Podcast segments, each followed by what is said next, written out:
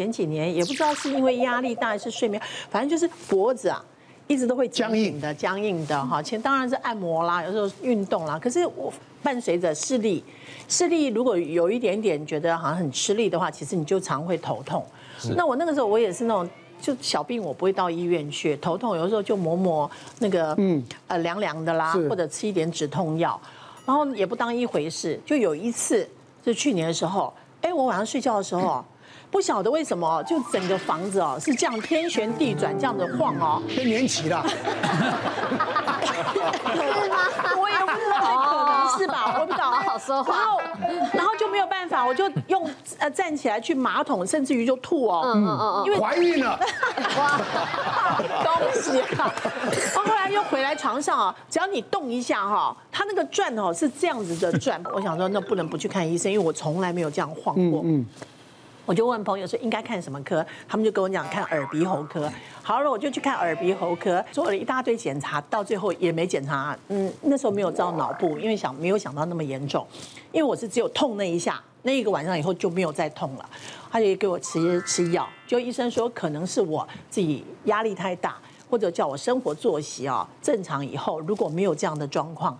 就还 OK，叫我放轻松。嗯，后来我慢慢慢慢，哎，照着医生的，就是深呼吸，有时候放松，生活作息正常，我也就好。到现在也还没有那样子转过，就一次。嗯，好可怕。像佩仪姐刚刚遇到那种眩晕的状况，非常有可能是因为压力大、睡眠不好，像譬如说像发生耳石脱位的状况。有个二十岁的年轻女性，她来就诊，来的时候说，医生她不晓得为什么以前会有，但是最近特别多，她晕的状况特别频繁，加上她会耳闷、恶心、呕吐，重点是她会头痛。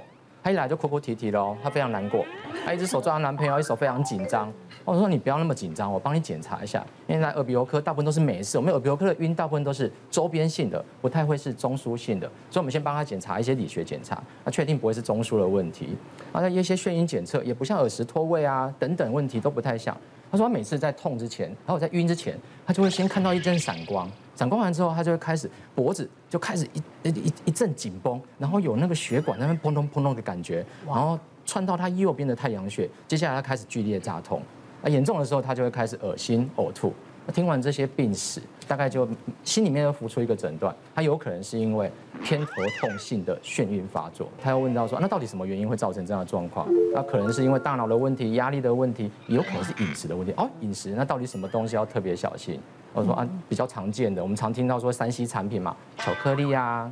还是说像一些起司啊，像一些柑橘类的尽量不要吃。说完之后，马上回头瞪了一下男朋友啊，都你啦，因为刚好那段时间刚好情人节，哦，买一大盒一大盒巧克力一排的巧克力来给他，都你害我的啊，因为之前他想买，他舍不得买，他男朋友存的钱买了好大一盒给他。那事实上，像遇到这种呃偏头痛性的这种眩晕，我们在临床上也蛮常遇到的。那事实上，饮食当然不是说每个人吃巧克力就一定会发作啦，对，不过重点就是呃压力。一定很重要啊，睡眠，对。啊，作息，这两样要好好管控的话，其实不太会发作，不用太担心。好，像去年我在就是在浴室不小心跌倒，有一次因为去运动啊，回来要赶着要去接女儿，然后就赶快就是快速的就是洗澡，可能没有注意到地板上还有还还有水，还有水，就一走出来，砰一声，然后天哪，整个头啊就撞到地上，啪一声，那个声音就像那个鸡蛋那个破掉。就掉在地上，然后这样啪一声。其实当下我躺着的时候，眼前是一片黑，就是看不到，看不到那个。我想说我死定了，因为整个人就是不能动。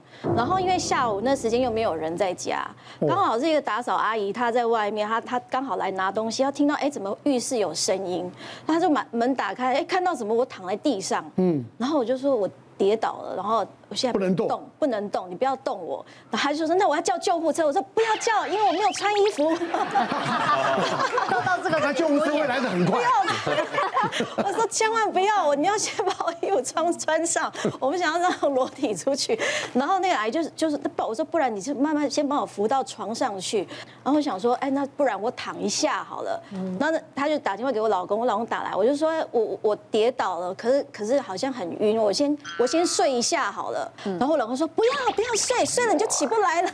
因为他他因为他知道是他他听说有很多人就是睡一睡就就睡一睡就就对，他有可能脑脑脑出血了，他不知道啊。对，他说你完全不知道，你千万不要睡觉。我说没关系，他说 Don't die。我说我说不会，我不会死了。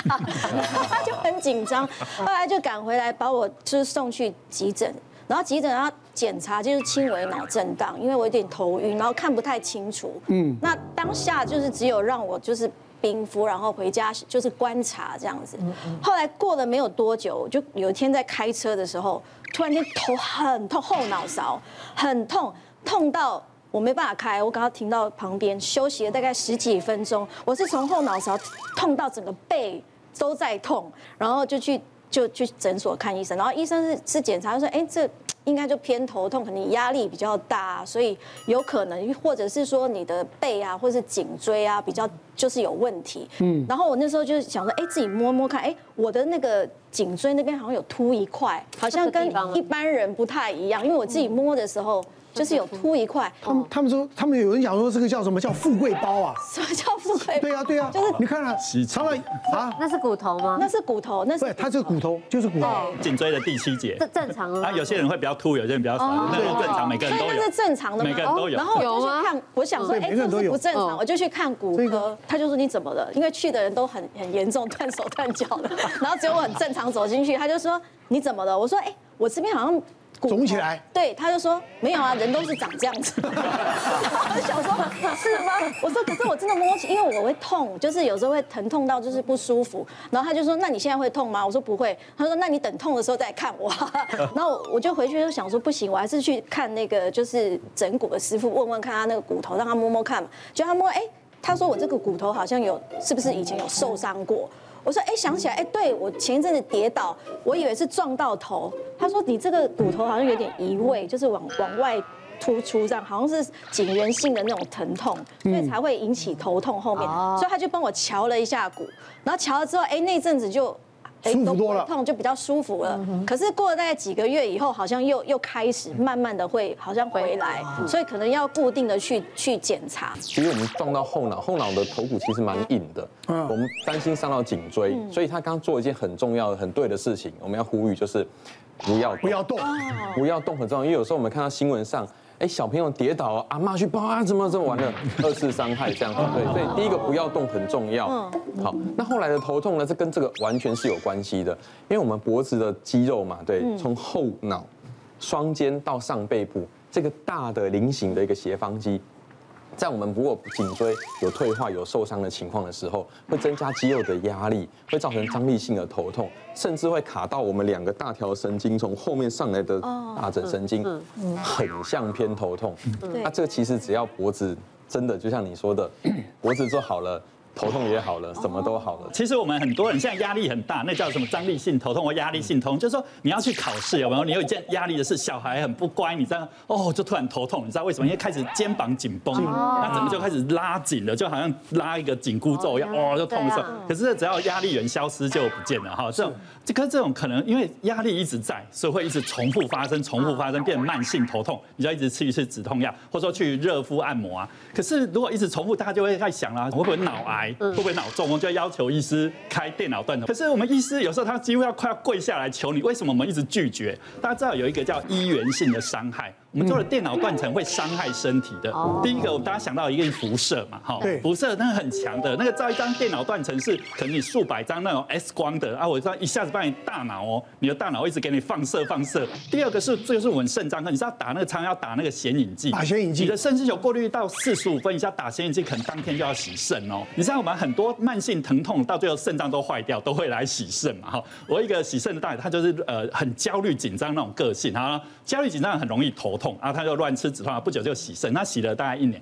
可他一年前哈，因为很害怕洗肾啊，所以每次要来洗之前就哦压力好大，血压高，然后不久上针打打完之后哦就开始头痛了。那头痛之后，一般人有些人头痛哼哼哈，他不是他会呼天抢地哦好痛啊好痛啊。然后他说洪医师，你可以我会不会得脑癌？你可以帮我排电脑断层啊，包括我会不会脑出血啊？哈，他每次只要针拔掉了回都不会再痛，那就是压力型头痛。直到最后是隔壁床阿妈帮他求情，因为阿妹阿妈被他吵到实在受不了，说：“哎，你红衣之女干脆就帮他排了，让他死心了，好不好？”可是还好哈，就反正慢慢慢慢呃洗肾，他就接受了嘛，哈，就再也没有这种头痛。可是最近又出现了，最近我听到那个呃呻吟的啊，红医师好痛啊，好痛。那我就发现后来那个隔壁床阿嬷说，她刚刚在看那个纳豆的新闻，压力又大了。这个人啊，就就常常自己吓自己，像这种啊，都应该看神经外科的。我们再看看还有哪些困扰？怎样都睡不着，脑袋永远停不下来。我是呃，平常都睡得很好，平常睡啊，年轻嘛，是不是？希望我现在还是让人家觉得是年轻啊。但是有一个时候我是比较睡得不好，是比赛的时候，因为我常常会比赛。你比什么赛？比脚踏车啊！哦，你都不认识我，已经骑那么久了。不是，因为我在想说，以你的身高体型，你能比什么赛？我是怀疑这一点啊。哦，脚踏车啦。哦。对啊，我还是会有一些比赛，然后比赛前我就会睡不着。然后以前呢，我就会选择想说早一点睡，至少有一点机会可以睡个一两个小时。要睡饱一点才有体力。对，不然我每一次都是那种就好像睡一两个小时，然后就比赛，这样就会很痛苦。后来就是有朋友就说，那你要不要吃一点像安眠药？但我不。不敢吃，因为我就觉得那个啊，吃了会不会怎样的？就是他吃了，吃了隔天反而精神更不好。对，然后我就去吃那个呃呃抗组织胺。睡得很好，而且一直睡睡睡到我比赛的时候还在睡，我的眼皮都是，我拜托让你放让我张开一点点好不好？就超沉重的。因为你没有吃过，有人吃到两颗三颗了。那个比完赛以后就醒了。可爱的。他是给自己台阶下，反正比也不会赢啊，干脆睡过头了。对啦，对不对？在沉睡当中比完赛的。好，燕燕君为什么只吃了一小小？感觉效果会这么强，因为它体型比较小。你会发现我们有四十公斤的，有八十公斤、一百公斤，都是吃一颗。可是你的浓度哈，你说因为你体型小，吃一颗就类似那种八十公斤吃两颗的那个剂量，所以你剂量的确是。吃半颗就好。我们小朋友给的这样一定就是要更小的，所以要根据那个，所以体型小你要小心，很多药物会比较剂量会比较大，药效会比较强一些哈。